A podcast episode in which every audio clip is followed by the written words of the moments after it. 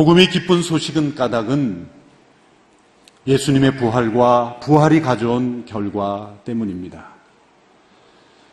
예수님의 부활이 부활절에만 설교 주제가 되어서는 안 됩니다. 우리의 매일의 삶 속에 묵상의 주제가 되어야 합니다. 초기 기독교 사도들의 설교의 내용은 거의 대부분 예수님의 부활이었습니다.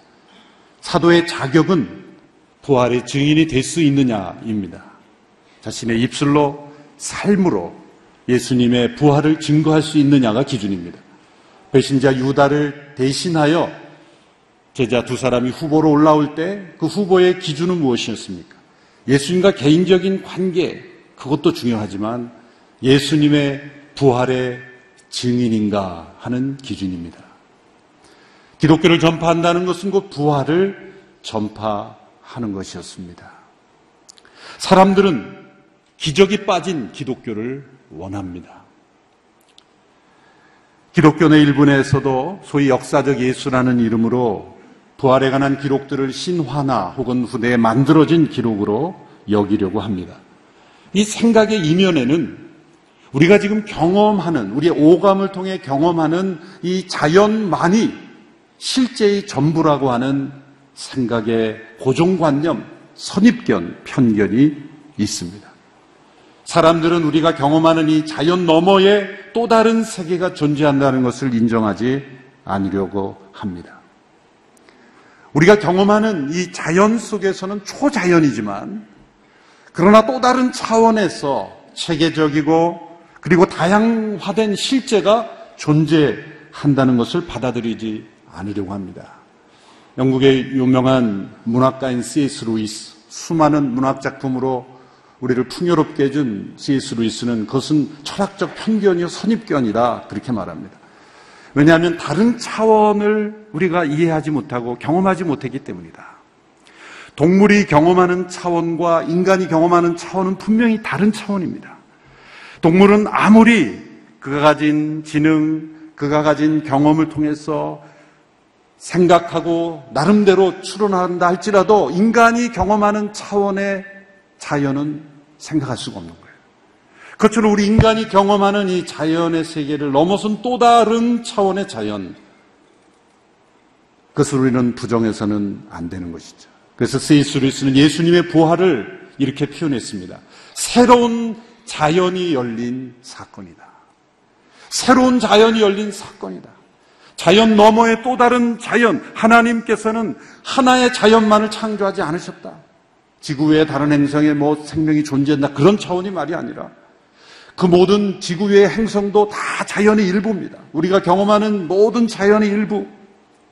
그것을 뛰어넘는 또 다른 차원에 하나님께서 창조하신 자연이 있다. 예수님께서 이렇게 말씀하셨죠. 부활 승천하시면서 내가 너희를 위하여 처소를 예비하러 가노니 내가 다시 와서 너희를 나 있는 곳에 있게 하리라. 제가 신학교 다닐 때 있는 곳이 뭐냐 그 헬라어 맨노란 단어를 가지고 페이퍼를 한번 쓴 적이 있습니다. 구체적인 공간이냐 아니면 어떤 영적인 상태냐. 결론은 구체적인 우리가 지금 자연으로서 경험하는 구체적 공간과 같은 구체적 공간이다. 부활은 영의 부활이 아닙니다. 단지 영혼이 불멸한다는 의미에서의 부활이 아닙니다. 정신의 부활이 아닙니다. 몸의 부활입니다. 예수님이 십자가에 못 박혀 죽으신 바로 그 몸의 부활, 육체의 부활이 없는 부활이 아닙니다. 잠시 살아나신 소생이 아닙니다. 살아나셔서 지금도 살아 계신 것이 부활입니다. 그리고 그분은 새로운 자연으로 들어가셨고, 새로운 자연의 문을 여셨고, 그리고 우리를 그 자연으로, 새로운 자연으로 인도하시는 사건. 이것이 부활입니다. 성경을 보면 그 새로운 자연은 우리가 진짜 지금 경험하는 현재의 자연을 재료로 해서 만들어지고 있다는 것을 보여줍니다. 예수님의 부활하신 몸은 음식을 드실 수도 있고, 걸을 수도 있고, 대화할 수도 있지만, 그러나 또한 또 다른 차원에서 상이한 면을 보여줍니다. 문이 닫히셔도 나타나실 수 있고, 상상하지 못한 곳에서 출현하시는 그러한 자연. 우주에서 한 번도 경험하지 못한 전혀 새로운 존재의 양식이 생겨난 것입니다. 하나님의 새 창조의 기적이 일어난 것이죠. 그리고 그리스도 안에 있는 모든 자들이 이런 새로운 자연에 함께 참여하게 될 수 있다는 것. 그것이 부활의 첫 열매가 되셨다는 것입니다. 복음서는 이 부활의 소식을 우리에게 증거할 때 아주 요란하게, 그럴싸하게 무엇인가를 포장하면서 우리에게 드러나지 않습니다. 우리가 많은 사람들이 그런 차원의 새로운 자연이 존재한다는 것을 받아들이기 어려워합니다. 그런 거에 무심이 있습니다. 두려움이 있습니다. 마치 엄마 뱃속에 있는 아기가 세상 밖으로 나오는 것을 오면서 막 울지 않습니까? 왜 웁니까? 뭔가 두려움이 있는 거예요. 엄마 뱃속에도 안전한 세상이고 그곳에 계속 있는 것이 안전한데 세상에 나오는 것이 두렵지만 자신이 경험하지 못한 또 다른 세상이 존재했지 않습니까? 그것처럼 우리의 마음속에 새로운 자연에 대한 주님의 부활로 인해 열려진 새 창조의 세계에 대한 불안이 있습니다. 두려움이 있습니다. 의심이 있습니다. 기적에 대한 두려움이 있습니다. 그런 것들이 그대로 복음서에 나타난다는 거예요. 부활하신 예수님이 만난 사람들마다 모두가 두려워했습니다.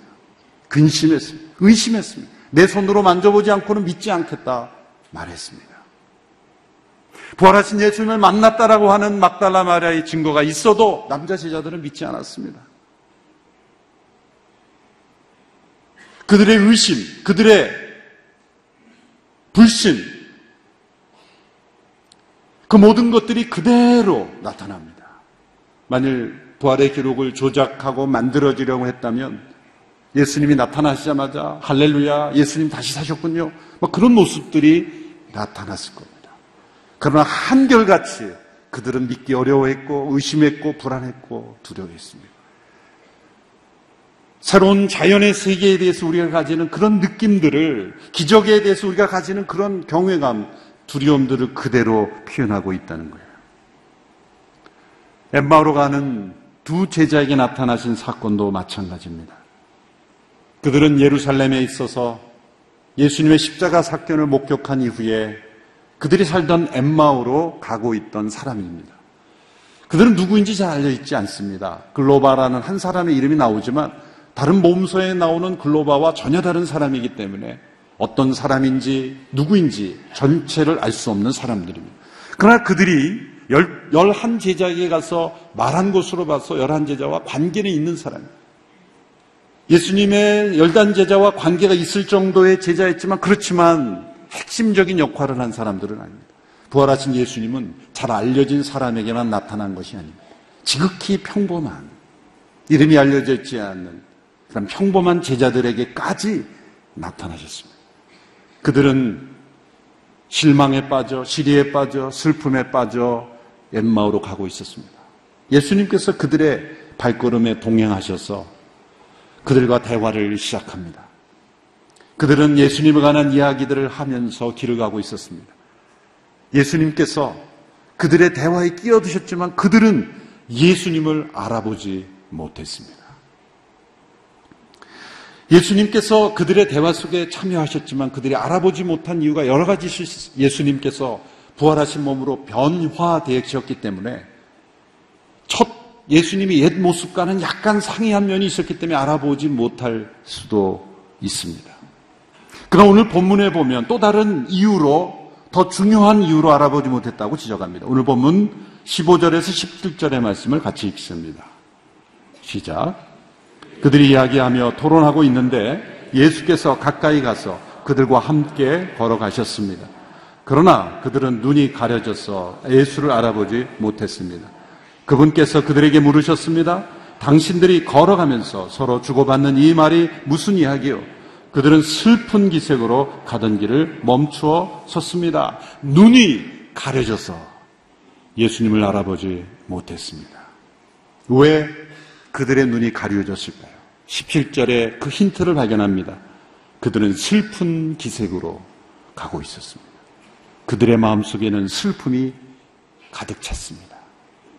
예수님이 십자가에서 죽으실 때 그토록 능력이 있으시고 순결하시고 인자하시고 사랑이 많으시고 그들이 메시아로 희망했던 기대했던 확신했던 예수님의 십자가의 죽으심으로 인하여 예수님이 계시지 않는 상황이 그들은 너무나 슬펐던 겁니다. 의로우신 분이 불의한 재판을 받아 십자가에 못 박혀 죽음으로 끝나는 현실이 그들은 너무 슬펐던 겁니다. 그 슬픔이 그들의 눈을 가리웠다는 거예요. 슬픔은 판단력을 흐리게 합니다. 깊은 슬픔은 우리가 앞을 보지 못하게 합니다. 물리적으로도 내 앞에 어떤 사람이 있는지도 잘 보이지도 않습니다. 정신적으로도 방향 감각을 잃어버리게 만드는 거예요. 스펄전 목사님은 심지어 우리가 죄를 회개하는 슬픔조차도 그 슬픔 자체는 우리의 판단력을 흐리게 할 수 있다.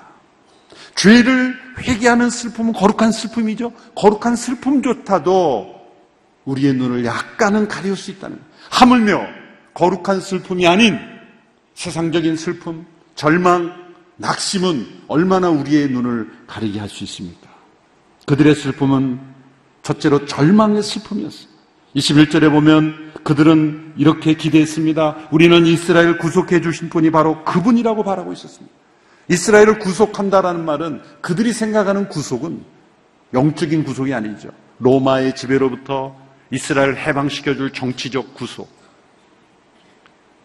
정치적 자유를 가져올 메시아.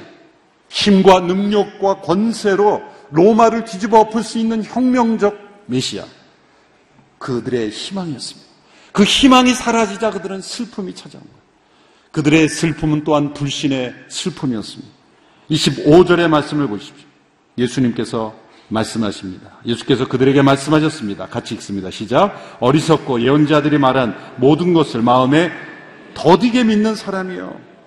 예수님은 그들의 슬픔의 원인이 마음에 더디 믿는 불신에서 비롯된 슬픔이라는 것을 지적하셨습니다. 왜냐하면 예수님께서 이 엠마로 가는 두 제자를 만날 시점에는 이미 예수님께서 세 차례 나타나신 이후기 때문입니다. 막달라 마리에게 나타나셨고 그 이후에 제자들과 함께 있을 때 나타나셨고 몇 차례 예수님이 나타나심으로 이들 입으로 말하지 않습니까? 예수님의 무덤이 비었고 여인들이 증거를 했고 부활하신 예수님을 만난 사람들이 있다라고 하는 소식을 들었음에도 불구하고 그들은 엠마오로 가면서 더디 믿는 불신 때문에 그러한 일은 있을 수 없다라고 생각하기 때문에 그러한 일은 도저히 이 세상에서는 있을 수 없는 일이라 그 마음에 불신이 있기 때문에 슬픔이 밀려온 거예요. 또한 그들이 경험한 슬픔은 무지에서 비롯된 슬픔이었습니다. 예수님께서는 그들에게 성경 전체가 무엇을 가르치고 있는지를 가르쳐 주셨습니다. 26절의 말씀을 보십시오. 같이 읽습니다. 시작. 그리스도께서 마땅히 이런 고난을 겪고서 자기 영광에 들어가야 할 것이 아니냐. 구약을 처음부터 끝까지 차분히 읽어보십시오. 구약은 장차 오실 메시아는 고난을 통한 영광을 얻게 된다. 십자가 없는 영광이 아니라 세상 그들이 추구했던 메시아는 십자가가 없는 영광, 크로스가 없는 크라운을 기대했던 거예요. 그러나 구약 성경이 예언한 메시아는 죽기까지 고난당함으로 도살장에 끌려간 어린 양처럼 이사야 53장에 나타난 대로 범죄자와 같이 죽임당한 나무에 달려 저주받는 자로 고난받는 메시아로서 그러나 부활의 영광을 보게 될 것인가를 성경이 기록하고 있습니다. 그들은 구약을 가지고 있었지만 구약이 증거하는 메시아를 보지 못했어요. 무지함입니다. 사람은 자기가 보고 싶은 것만 보고 듣고 싶은 것만 듣는 거예요. 하나님의 말씀을 읽을 때도 자기의 감정, 자기의 마음에 맞는 것만 추사 선택하는 습관이 있는 거예요. 인간의 무지입니다. 그들에게는 거룩한 책이 있었지만 그 책이 증거하는 예수님을 발견하지 못했습니다. 그 무지가 그들의 마음을 슬프게 만들었어요. 우리 마음 속에 이런 슬픔이 있습니까? 이런 슬픔이 눈을 가리고 있는 분이 계십니까? 그 슬픔의 원인을 정직하게 분석해 보면 때로는 기대했던 소망이 깨어짐으로 찾아오는 슬픔입니다.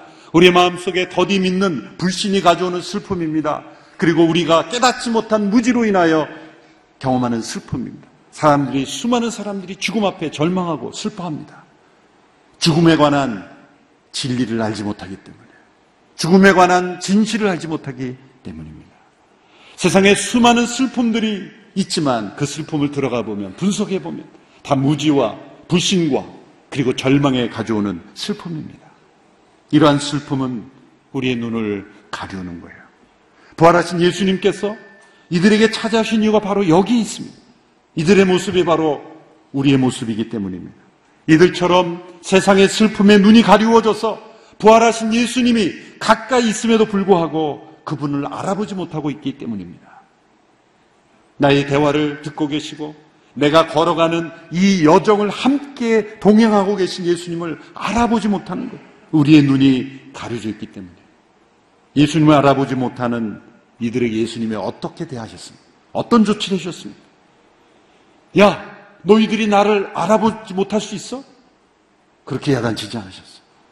내가 다시 살아난 예수란 말이야. 그렇게 소개하시면서 즉각 알려주지 않으셨어요. 예수님은 그들 스스로 깨달을 때까지 기다려주셨어요. 그들이 알아볼 수 있는 조치를 해주셨어요. 그 조치는 무엇입니까? 그들과 함께 길을 가며 구약 성경으로 예수님에 대해서 설명해 준 겁니다. 오늘 보면 27절의 말씀을 보십시오. 27절 같이 읽습니다. 시작. 그리고 예수께서는 모세와 모든 예언자들로부터 시작해 성경 전체에서 자기에 관해 언급된 것을 그들에게 자세히 설명해 주셨습니다.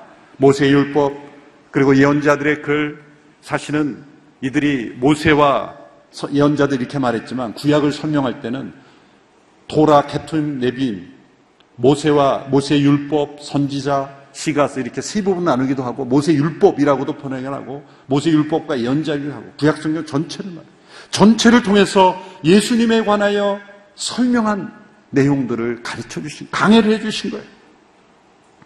그 말씀을 들을 때조차도 예수님을 알아보지 못했어요. 그런데 이제 엠마오로 와서 집에 도착해서 식사하는 그 중간에 이들이 예수님을 알아보게 됩니다. 30절에서 31절의 말씀 같이 읽습니다. 시작. 예수께서 그들과 함께 상에 기대 앉아 빵을 들고 감사 기도를 드린 후 떼어 그들에게 나누어 주셨습니다. 그제야 그들의 눈이 열려 예수를 알아보았습니다. 그러나 곧 예수께서 그들의 눈앞에서 사라지셨습니다. 그들이 예수님을 알아보게 된 순간은 예수님께서 빵을 두고 감사하시며 기도하며 떼어주실 때였습니다. 조촐하게 마련된 식사 시간에 빵을 떼어주신 시간에 알아보게 되었다는 것이죠. 뭔가 더 놀라운 일이 일어나야 할 것 같은데 너무나 평범하게 장면이 끝나는 것 같습니다. 놀랍게 변화되는 모습, 휘황찬란한 모습이 아니었습니다. 그저 빵을 떼는 평범한 모습이었습니다. 어떻게 그들이 예수님 을 알아보게 되었을까? 식사 전 감사하시던 예수님의 그 모습이 회상되었을 겁니까? 아니면 그 예수님의 빵을 든 손에 그 못자국에 보여서 있겠습니까? 어떤 성례전을 행한 것이 아닙니다. 그냥 평범한 식사였습니다. 모든 것이 다 가능성이 있죠. 그런데 가장 중요한 이유는 이들의 눈이 어떻게 열리게 되었는가. 그것은 그들의 마음속에 변화가 일어났다는 거예요. 이들이 예수님이 떠난 이후에 한 고백이 있습니다. 32절의 말씀 우리 같이 읽어보겠습니다. 시작. 그들이 서로 물었습니다. 길에서 그분이 우리에게 말씀하시고 성경을 풀어주실 때 우리의 마음이 뜨거워지지 않았느냐? 회사에 보니 길을 걸으며 예수님이 그 말씀을 풀어주실 때 우리의 마음이 뜨거워지지 않았느냐? 슬픔이 자리 잡고 있던 그 마음에 말씀을 들으면서 뜨거움이 일어난 것입니다. 바로 그때 그 슬픔이 떠나갔던 것입니다. 그들의 무지가 열려졌던 것입니다. 그들의 절망이 기대로 다시 바뀌게 된 것입니다. 그리스도는 십자가에 못 박혀 죽음으로 끝나는 것이 아니라 부활로 승리한다는 것을 알게 된 것입니다. 그들의 이 깨달음이 그들의 마음속에 있는 슬픔이 사라지고 마음이 뜨거워질 때 그들의 눈이 열린 겁니다. 우리는 눈이 열려야 마음이 뜨거워진다고 생각하지만 마음이 열려야 눈이 열리는 것이죠. 성경이 살아있는 하나님의 말씀으로 마음을 뜨게 하시, 껍게 하시는 까닭은 그리스도께서 살아계시기 때문이에요. 만약 그리스도께서 살아계시지 않으면 성경은 살아있는 책이 되지 못합니다. 성경이 하나님의 살아있는 말씀이 되는 까닭은 이 말씀을 듣고 있고 마음에 묵상할 때 우리의 마음에 뜨거움을 가져다 주고 우리의 눈을 열리게 하는 것은 그리스도께서 살아계시기 때문이에요. 그리스도께서 살아계셔서 임재하시기 때문입니다. 그리스도의 영이신 성령께서 우리의 눈을 열어주시는 거예요. 우리의 마음을 뜨겁게 하시는 거예요. 부활하신 예수님께서 두 제자에게 내가 부활한 예수다. 나 다시 살아났다. 그렇게 소개하지 않으시고 그들과 함께 길을 가며 말씀을 설명해 주심으로 부활하신 예수님을 스스로 알아보게 하셨던 것처럼 오늘 우리의 삶 속에 성경이 살아있는 하나님의 말씀으로 우리의 마음을 뜨겁게 할 때 우리는 지극히 평범한 일상 속에서 식사하는 평범한 삶 속에 길을 가는 그런 여정 속에서 우리의 마음을 억누르고 있는 모든 슬픔, 절망, 낙심, 불안, 두려움이 떠나가고 우리의 눈이 열리게 되는 역사를 보게 될 것입니다. 그리고 이렇게 고백하게 될 것입니다. 주님은 참으로 살아나셨습니다. 이 확신이 우리의 마음속에 넘치면 아무것도 문제될 것이 없습니다. 그리스도께서 살아계시다면 그리고 우리에게 그 부활의 소망이 있다면 우리가 살아가는 이 자연만이 아니라 또 다른, 또 다른 자연이 준비되고 있고 창조되고 있고 그것이 보장되었다면 이 세상에 속한 모든 슬픔은 다 벗어질 수 있는 것입니다. 우리는 어떤 절망 속에서도 다시 일어날 수 있습니다. 새로 시작할 수 있습니다. 주님은 참으로 살아나셨습니다. 기도하겠습니다. 사망 권세를 깨뜨리시고 다시 살아나신 주님을 찬양합니다. 부활의 영광스럽고 놀라운 소식을 듣고 함께 기뻐하며 확신하는 저희들, 이 세상 가운데 주님의 살아계심을 증거하는 자들 되게 하여 주옵소서. 우리가 경험하는 자연만이 아니라 또 다른 자연을 준비하고 계시며 우리 하라금 그 영원한 천국의 축복을 누리게 하시는 주님. 이 세상의 어떤 절망과 낙심과 두려움 순간 속에서도 그것을 이겨내는 믿음으로 살게 하여 주시옵시고 부활하신 주님이 우리와 함께 하심을 날마다 체험하게 하여 주옵소서. 지극히 평범한 일상 속에서도 그 부활의 기쁨을 누리며 살아계신 주님의 임재를 경험하는 우리의 삶이 되게 하여 주옵소서. 예수님의 이름으로 기도하옵나이다. 아멘. 온몸으로 예수를 보여주고 싶었던 천천히 평온하게 살고 싶었던 한 사람.